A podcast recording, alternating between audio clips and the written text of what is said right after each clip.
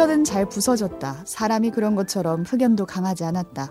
나는 다행히 흑연은 아니었지만 공교롭게도 사람이었다. 나는 다이아몬드와 흑연의 구성 성분이 동일하다는 사실을 알게 됐을 때처럼 계속 강해 보였던 나와 그렇게 강하지 않았던 나가 같은 사람이라는 사실에 어 하고 놀랐다. 놀랐다는 점에서 다시 놀라는 그런 놀람이었다.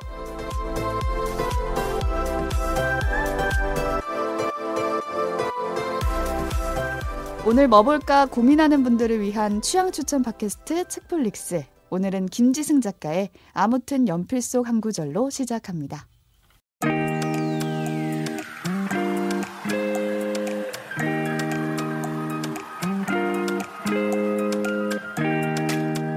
안녕하세요 책디입니다. 오늘도 오지와 덕픽이 나와 계세요. 안녕하세요. 오지랖 랩은 오지입니다. 안녕하세요. 이것저것 덕질하는 덕PD입니다. 네, 오늘은 저희가 처방전에 대한 답을 하는 시간이잖아요. 네. 네, 그 첫 시간입니다. 드디어 시즌 3에도 아, 네. 드디어 처방전이 처방전에 처방전이. 나왔다. 죽지도 않고 또 왔다.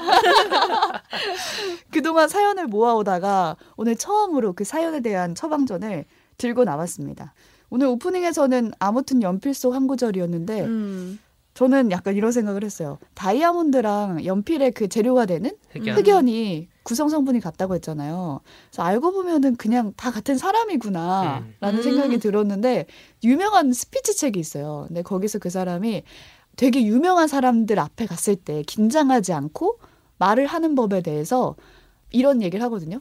어차피 이 사람도 바지를 입을 때 뒤뚱뒤뚱 거리고 어차피 때가 되면 화장실을 가고 밥을 먹어야 되는 같은 사람이다. 근데 그거를 계속 잊지 말고 기억을 하면은 떨리지 않는다. 약간 이런 음. 얘기를 해요. 음. 그래서 약간 그런 게 갑자기 떠오르면서 다이아몬드든 흑연이든 흑연이든. 다 같은 사람이다. 결국. 음. 어, 결국 같은 거 아닌가 이런 생각이 들더라고요. 이거 정말 단골 비유잖아요. 어디 학생 때부터 많이 들었던 그쵸, 연필과 그쵸. 다이아가 결국은 탄소, 이런 거에 어, 많이 나와요. 다 똑같은 거고 그래서 다 이제 막 이렇게 어떻게 보냐에 따라 달라진다. 음. 막 이런 단골 소재 같은데 생각해 보면 재료만 같지 엄청 다른 결과물이잖아요. 다이아몬드를. 만드는 데 들어가는 노력과 음. 흑연을 만드는 데 들어간 노력들은 다를 거기 때문에 사람 같은 사람도 그만큼 더 공을 들이면 더 좋은 사람이 되는 것 같고. 아, 어, 이 두 사람의 비유가 오늘 책 내용에 있습니다. 아, 오. 왠지 아 뻔하네.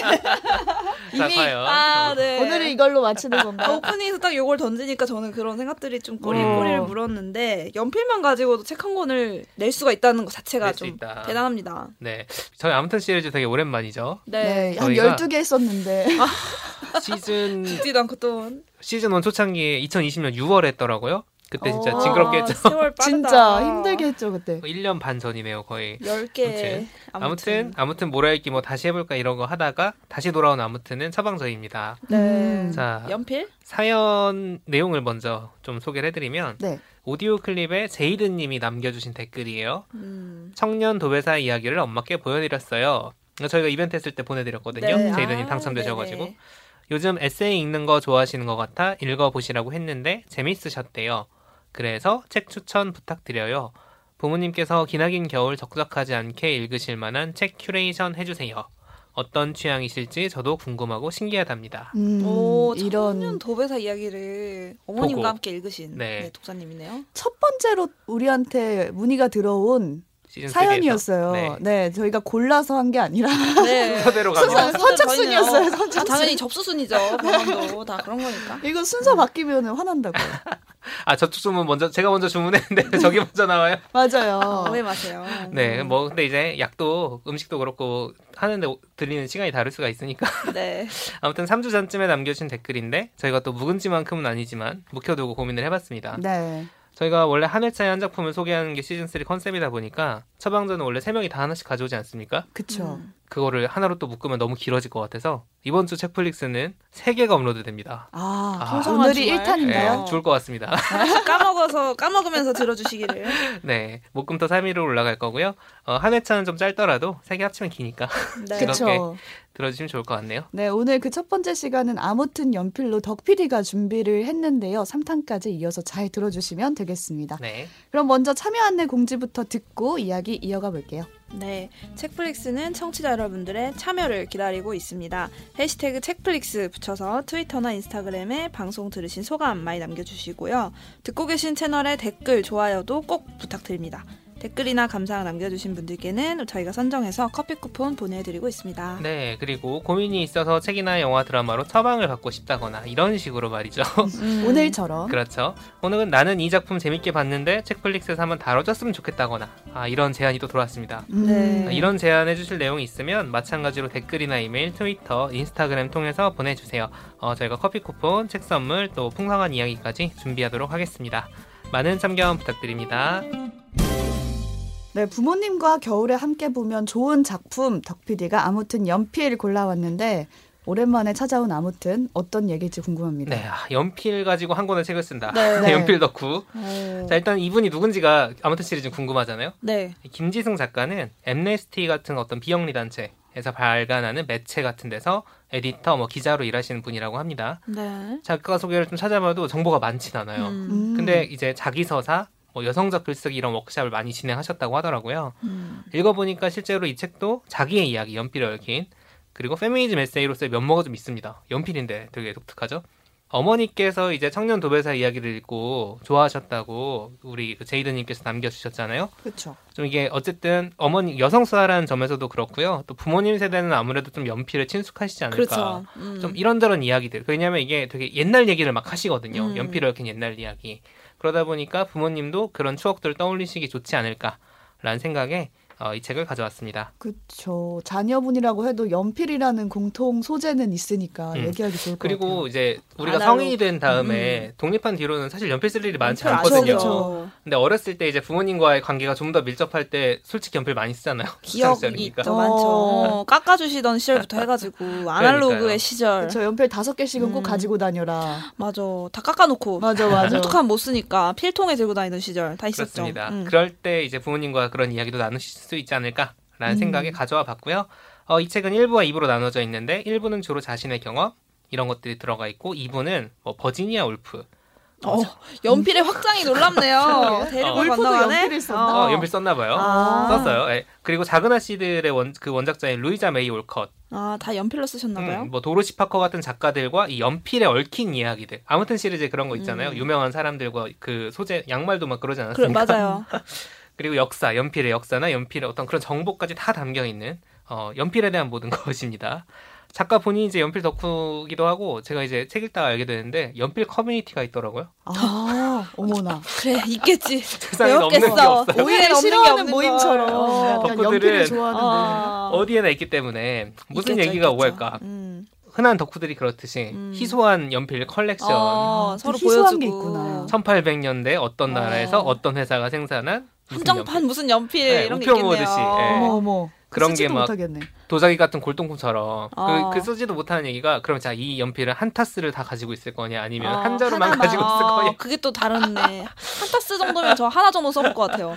뭐 그런 어. 거 근데 또 컬렉션 모으는 사람들 마음은 그치, 그렇지. 않더라고 완벽하게 어. 딱. 보존해놔야 열 자루. 있으면은 그러면은 나는 왠지 아홉 자루를 어떻게 쓸 것 같은데 네. 열 자루가 있으면 두 자루를 채워놔야 돼 아, 아무튼 그런 얘기들이 있습니다 연필에 대한 이런 정보 저런 정보들이 있는 것 같고 저는 연필을 마지막으로 썼던 게 언젠가 되돌려 보니까 기억도 안 나. 기억 안 음. 나죠?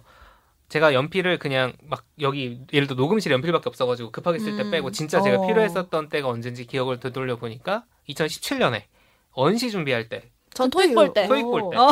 정확하게 토익 볼 때. 맞아. 샤프 안 썼어요? 네, 아, 토익은 연필이 연필이 연필. 잘 빨리 네. 칠해지거든요. 네, 왜냐면 두껍게 나와야 어. 되니까.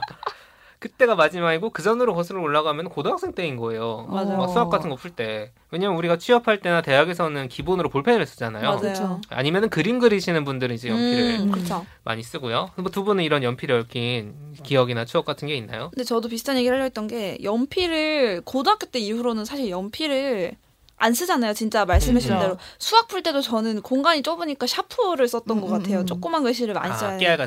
어, 연필은 그리고 안중이 계속 깎아줘야 돼서 깎아야지. 맞아. 시간 없는 수험생 직장인에게는 적합하지 않은 연필이에요.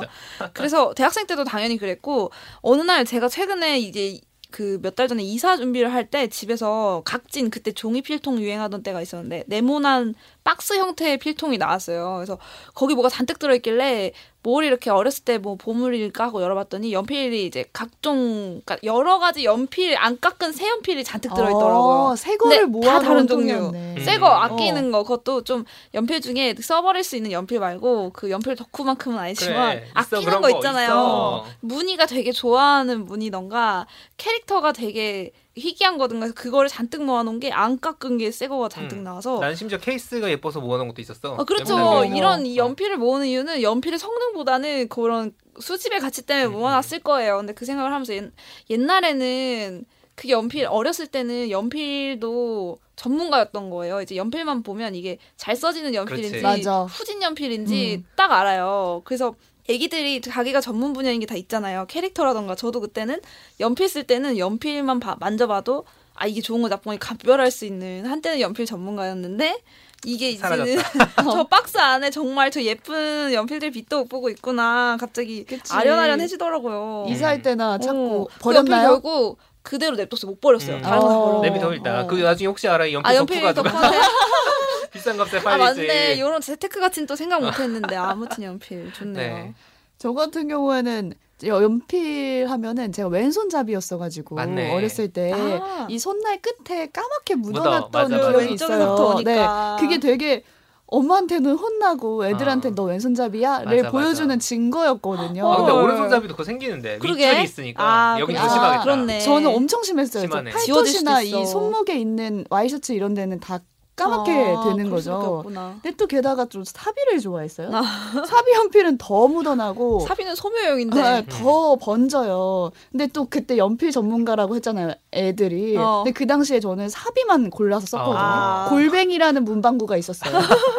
이런 추억이 네, 있다고요. 그곳에서 사비만 노란 색깔만 자꾸 사고 맞아. 그러니까 이제 많이 묻어놨던 그때 기억이 딱 나네요. 음. 저는 추억이라고 하면 연필 깎기인데 연필보다는 그쵸. 아딱그 깎기도 보시면 여러 가지야. 여러분 깎아줘였으니까. 하이샤파라는 게 있습니다. 이거 아마 아, 사진 보시면 알죠, 아는데 알죠. 전 알아요. 기차 앞에 기관차처럼 생긴 어. 그 실버 손잡이가 이렇게 눌러서 네, 당겨서 맞아요. 끼우고 이렇게 한거 길이 있었죠. 조절하고 어. 이제 뒤에 돌리는 거. 맞아. 그게 그렇게 멋있어. 그래가지고 저 어렸을 때 막 그걸로 뭉툭해지지도 않은 연필 깎다만 혼나고. 점점 연필이 어, 짧아져. 짧아져. 그걸로 깎으면. 그 반에서 그거 하나 있으면 어, 맞아요. 다 사용해. 맞아 맞아. 그리고 대학원 제가 다닐 때는 논문이나 발제문 이런 거를 그때만 해도 이제 약간 섞어서 쓸 때였어요. 이제 태블릿으로 보는 음. 거랑 그 실제 출력해서 보는 거쓸 때였는데 색연필을 썼거든요. 우리 음. 그 아. 그림 그릴 때 쓴 색연필 말고 교정 나무로 되네. 어, 깎아야 되는. 깎아야 되는 거. 그런 거 할 때도 그 미니 연필 깎기에서 막 깎았던 아니면 칼로도 많이 깎았어요 저는. 음. 왜냐면 연필 깎기로 깎으면 너무 샤프해지는, 그러니까 음. 너무 날카로워지니까 맞아 맞아. 뭉툭해야 좋으니까. 그래야 그런 잘 거. 나오고 맞아.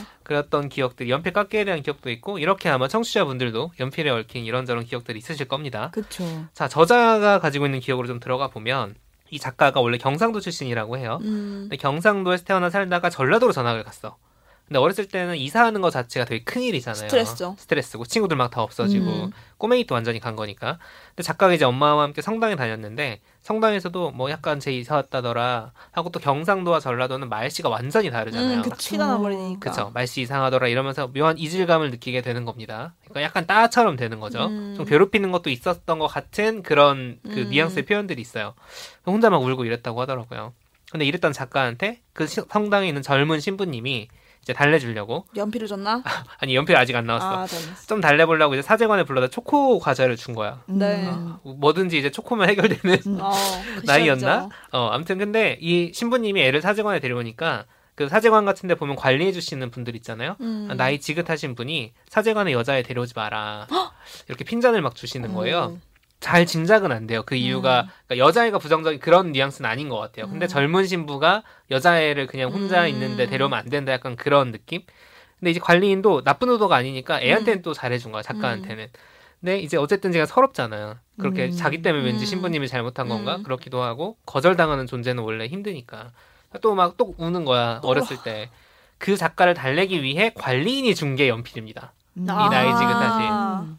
아. 근데 좋은 분이네. 네, 좋은 분인데 근데 이, 이 관리인이 자기 게 아니라 신부님이 사온 거야. 아. 어. 그럼 왜 그 연필이 특별했냐? 한국에서 못 사는 거야. 아. 유럽에서 신부님이 사온 아, 유럽에서. 특별한 어, 연필이요. 특별한 연필. 그거 관리인이 막 주고 나서 신부님이 어, 줬어? 갔어? 내 연필 어디 갔어? 찾으시는 거 아니야? 나 연필 덕후인데.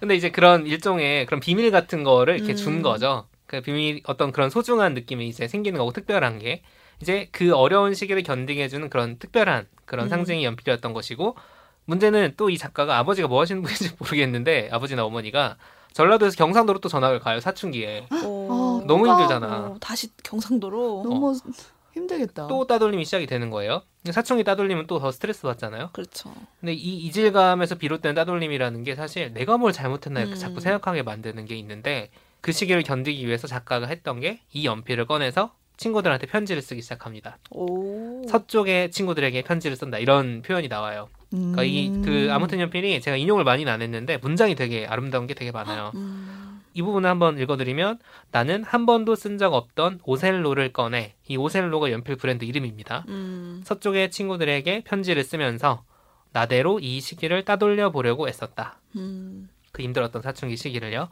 이렇게 연필이나 글쓰기라는 행위에 대한 이제 작가의 어떤 그런 마음들이 이때 싹튼 거죠. 음. 아, 그 뒤로 이제 연필 덕후가 됐고 컬렉터가 됐고 막 벼룩시장 같은데 영국에서 벼룩시장 같은데 돌아다니면서 연필을 사 모으고 뭐 그렇습니다. 또 작가잖아요. 네. 연필이라는 도구로 상징되는 어떤 글 쓰는 직업을 가지게 되는 거고요.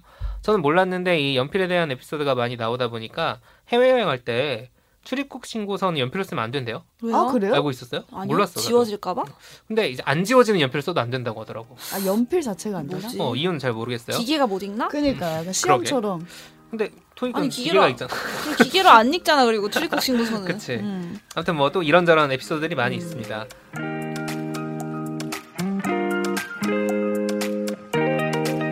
아, 하나만 더 소개를 해드리면 이 작가가 다니던 회사에 또라이 상사 하나가 있었는데 어, 어디나 있죠.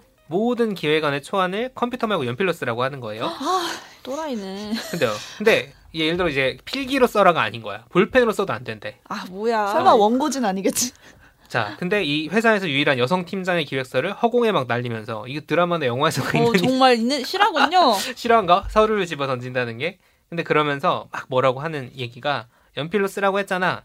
네가 뭐가 잘났다고 볼펜으로 써. 어. 내가 삭제하라면 바로바로 지울 수 있게 연필로 쓰란 말이야. 라고 아, 소리를 그런 뜻이었구만. 질렀다고 합니다. 음. 이런 분들 있습니다. 자기가 뭐가 했는데 바로바로 반영 안 되면 뒤에서 막 스트레스 받아가지고 음. 그러신 분들이 가끔 있어요. 근데 워딩으로 치어서 인쇄한 다음에 자기가 빨간 펜으로 그쵸. 고쳐주면은 우리가 생각하는 건 그런 어, 더 거거든. 근데 자기 눈에 안 보이게 당장 그 단어조차 사라지게 하고 싶은가 봐요. 싹싹 그리고 지워서. 그냥 뭔가 마음이 급하고 약간 어. 그냥 아. 자기 권력이 딱 그렇게 되는 걸 바로 보고 싶은 어, 건지 눈에 딱 보이게. 아무튼 그래요. 그러니까 네. 이런 경험들이 이제 82년생 김지영과 또 연결이 되는데 거기서 이제 보신 분들 아시겠지만 김지영이 만년필을 되게 갖고 싶어 하거든요. 네. 자기는 못 갖고 아빠가 남자인 동생한테만 사준 네. 거예요. 그 만년필이 일종의 연필과 대조되는 거죠. 왜냐하면 만년필은 쓰면은 계속 남는 음. 거고 연필은 되게 부서지고 지워질 수 있는 그런 음. 거니까. 그런데 또 작가의 동료 중에 하나가 그런 얘기를 막 작가랑 하면서 그날 이후로 연필이 더 좋아졌다. 이런 얘기를 하는 거예요. 음. 그럼 저도 이따가 왜지? 오히려 음. 만년필이 필요한 거 아닌가? 근데 이런 식의 약간 다른 관점이 들어갑니다. 그러니까 아빠로부터 아들에게 이어지는 그런 뭐 가부장제적인 유산을 굳이 바라지 않고 음. 대신 연필을 깎아서 그러니까 나에게 있는 타는 거죠. 음. 그렇죠. 털고. 나에게 있는 도구를 이용해서 내 서사를 이야기할 준비를 하는 그런 얘기를 하면서 뭔가 우울하면서도 의지를 다지게 되는 음. 어떤 그런 이야기로 또 풀어가기도 하더라고요. 창작에 있어서 연필이 주는 이미지적인 부분은 준비하는 시간이 있다는 점 같아요. 방금 얘기한 것처럼 내 이야기를 쓰기 위한 준비의 시간이 연필에는 담겨 있잖아요. 깎 음. 날카롭게 깎아놓고 음. 딱 가지런히 준비해 놓은 다음에 지우개랑 같이 딱. 근데 볼펜은 이제 누르면 바로 이제 시작되는 점이 좀 다른 것 같고 그래서 아마 이분도 연필을 깎으면서라는 게 사실은 내 이야기를 만들어 나갈 체력을 기르고 준비를 하고 뭔가 다듬으면서 약간 이런 시간들이 아니었을까 이런 생각이 드네요. 그리고 이미 내가 가지고 있는 무기이기도 하고요. 음. 그리고 이제 오프닝에서 저희가 다이아몬드와 흑연 얘기를 하지 않았습니까? 음. 그 얘기를 드디어 마지막으로 아, 하드리면 역시 빠지면 섭한 이야기. 빠지면 섭하죠. 연필의 핵심 소재인 흑연이랑 다이아몬드는 똑같이 탄소로 구성이 되어 있는데 구조가 다르거든요. 음. 한국에서는 이게 이제 자기개발 서사가 되는 거죠. 그러니까요. 그쵸. 아, 잘 너도 이렇게 그렇지. 하면은 어, 다이아몬드 될 자, 거야. 너도 흑연이고 너도 흑연인데 노력하는 사람은 단단하고 빛나는 다이아몬드가 되고 노력하지 않는 사람은 흑연처럼 부서지고 시커먼 이런 게 된다. 또 이런 시커매 또. 게, 그치. 그러니까. 빛나는 거랑 이런 식으로 소비가 되는데 그 작가가 이걸 이제 어떤 에피소드랑 연결을 시키냐면 심리 상담을 받는 경험을 음. 또 풀어놓습니다. 막 일상적인 고충 얘기를 하면서도 이 연필 덕후잖아요. 상담사가 연필을 막 쓰고 있는 거야 자기랑 음. 상담한 얘기를 그걸 막 보고 있어. 그러면다가 아 저 연필은 브랜드가 뭔데 음. 아 저거 아. 속기에 적합하지 어. 않은데 덕후 다워. 연필을 보다니. 덕후 다워. 막 다음에 속기용 섬- 연필 하나 사드려야겠다 이런 생각을 막 하다가 작가가 이제 이런 얘기를 했대요. 아 저는 잘 살고 있다고 생각을 했는데요. 뭐 이런 얘기를 했다고 합니다. 그랬더니 상담사가 이렇게 답합니다. 지승 씨 사람은 그렇게 강하지 않아요. 라고 하면서 오늘 오프닝에서 소개한 문장이 나오는 거예요. 그러니까 음. 사람이 흑연처럼 잘 부서지는 존재인 거죠. 음. 그런데 한국에서는 아까 말한 것처럼 뭐 다이아몬드처럼 되려면 어떻게 살아야 되고 마치 흑연처럼 살면 부서지는 것처럼 음. 비하하게 되는데 작가는 다이아몬드가 되는 게 좋은 건가? 라는 질문을 던지는 거예요. 음. 음. 오히려 자기가 생각하는 자기가 지향하는 삶은 다른 것들과 포개지고 더해지고 섞여야 되는데 그러려면 내가 부서질 수 있어야 되는 거예요. 음. 다이아몬드처럼 내 거는 끝까지 지키고 있으면은 그걸 못 하는 음. 그런 문제가 있다는 거죠. 그러니까 홀로 단단할 수 없기 때문에 약한 인간 1과 약한 인간 2가 손을 잡고 음. 좀덜 약한 사람으로 살아가는 그런 정서가 소중하다라는 음. 오. 얘기를 하면서 또 연필로 돌아갑니다. 연필이 흑연이 되게 잘 부서지니까 점토를 섞어서 음. 그걸로 강도를 만드는데 그 강도를 계량하기 위해서 딱 적절한 수준으로 만들기 위해서 계속 그 노력들을 해왔던 거거든요. 비율을 조정하고 음. H를 만들고 HB를 만들고 뭐 B, 어. 툭 이런 식으로 그렇게 됐을 때 뭐 무조건 단단하기만 하거나 무조건 흑연만 있다고 다 좋은 게 아닌 거죠. 음. 그래서 섞일 수 있는 어떤 그런 태도에 대한 이야기를 하면서 이렇게 마무리를 합니다. 나는 잘 무너지고 부서지는 사람들 곁에 있기로 한다. 종이 위에 남는다는 게 그 부서짐의 결과니까. 음. 음. 자 이런 이야기로 마무리를 합니다. 감동적인데요. 연필에 어, 뭔가 막내 않습니까? 부서진 나의 일부가 이렇게 종이에 남아서 아름다운 이야기가 되고. 네, 이렇게 자기 얘기를 통해서 이제 그러니까 딱 아무튼 시리즈스러운 게 연필이란 소재와 자기의 삶과 어떤 메시지. 음. 이 사람이 살아오면서 겪었던 그런 것들을 통해서 우리한테 주는 메시지. 그냥 일기가 아니라 네. 이제 그런 점을 잘 엮어주고 있고요. 이 외에도 뭐 아까 말씀드린 것처럼 여성 작가들과 연필에 대한 이야기, 역사, 그리고 이제 연필 덕질기 어. 이런 것까지 한단 말이야. 이제 남의 덕질은 것들. 들으면 재밌어요. 네 그렇습니다. 어. 어, 그래서 한번 이제 제이드님도 아까 말씀드린 것처럼 부모님과 연필에 대한 추억이 있을 것이고 음. 부모님도 마찬가지실 테니까 음. 이런 연필에 대한 이야기 나누시면서 삶에 대한 얘기도 나누시고 또 어떻게 두 분이 섞여 왔는지 음. 조금씩 사실 부모 자식 관계라는 게 엄마 맘대로도 안 되고 내 맘대로도 안 되지 않습니까? 그쵸. 그쵸.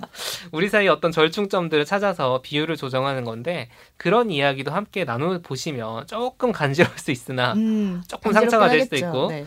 그렇지만 이 기나긴 겨울 아, 그런 걸로 함께 하시면 어떨까라는 생각에 이 책을 가져왔습니다. 네, 아, 얘기를 들으면서 네. 그냥 그 연필 써지는 소리 있잖아요. 전 사각사각. 어. 전 계속 그런 느낌이 그 저도요. 타블로가. 라디오 할 때 그게 있었어. 아, 그 오프닝에? 할 때요. 오프닝 시그널이 오프닝이 아니라 그? 타블로가 혼자서 썰 푸는 게 있거든. 블로노트라고 맞아. 있거든요. 아, 그랬구나.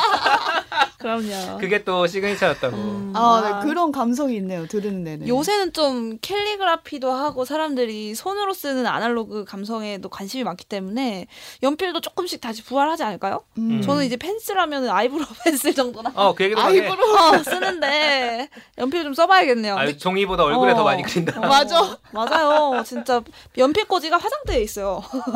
그치. 거기에 펜슬들이 꽂혀 있기 때문에 연필로 좀 저도 뭔가 기획안 쓸 때 한번 가끔 쓰긴 쓰는데 써봐야겠네요. 손 더러워진다 이제. 그 묘하게 연필과 그 흑연과 다이아몬드를 비교한 게 예전에는 되게 자기 개발처럼 어, 다이아몬드가. 될 거 돼야만 한다라는 아휴, 부담감을 돼? 느껴졌다면 지금 이 에세이는 좀 위안 위로를 주는 것 같아요. 그렇습니다. 아무튼의 위로.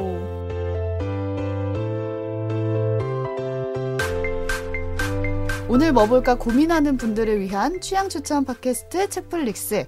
이번 주에는 부모님과 겨울에 함께 보기 좋은 작품 추천을 준비해 봤는데요. 오늘 첫 순서였어요. 아, 박 PD가 아무튼 연필 이야기를 나눠줬습니다. 그리고 내일과 모레 저와 오지가 준비한 추천작도 계속해서 이어지니까요. 기대를 해주시고요. 마치기 전에 아쉬우니까 저희의 closing 코너라고나 할까요? 네. 이번 주에 뭐 봤지? 한번 얘기를 나눠보도록 하겠습니다. 저는 겁내지 않고 그림 그리는 법이라는 음. 에세이를 오, 연필 때문에? 읽었습니다. 어. 비슷하죠? 연필 맞춰온 거야 방송쟁이처럼. 제가 추천할 작품이랑도 비슷해요. 아 그래요. 오. bridge구나. 오. 연필이라는 얘기를 들으면서 이 책이 더 많이 생각이 났어요. 어. 이책 내용이 그림 그렸나요? 그래서? 아니요? 야, 실천은 좀 다른 문제야. 아, 어떤 네, 글을 봤죠, 책이길래? 글을 봤어요. 어. 이 작가를 먼저 말씀드리면 작가가 그림 유튜버를 하고 있는 이연이라는 분입니다. 네.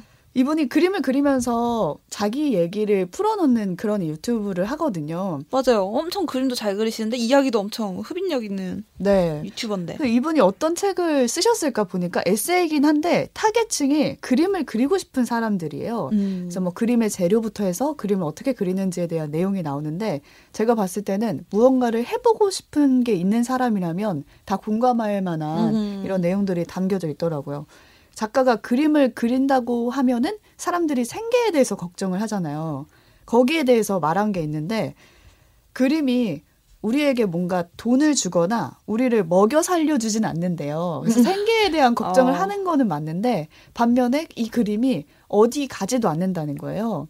그러니까 내가 그림을 그리다가 뭔가 포기를 했다고 해도 그때 그렸던 캐릭터나 뭔가 크로키 나만의 음. 그런 그림체가 있잖아요. 그게 여전히 내 안에 남아 있어서 뭔가 위로가 된다고 말을 하거든요. 음. 근데 그러면서 음악도 마찬가지라고 말을 해요. 음. 근데 그때 딱 떠오르는 저만의 그 크로키가 있었어요. 뭐 음. V 모양을 한 손 모양이라든지 아니면 호빵 모양 같이 생긴 얼굴형 음. 그런 거 저는 그냥 혼자 심심할 때 음. 계속 그리게 되는 캐릭터 하나씩이 있잖아요. 네네. 근데 그런 걸 말을 하는 것 같더라고요.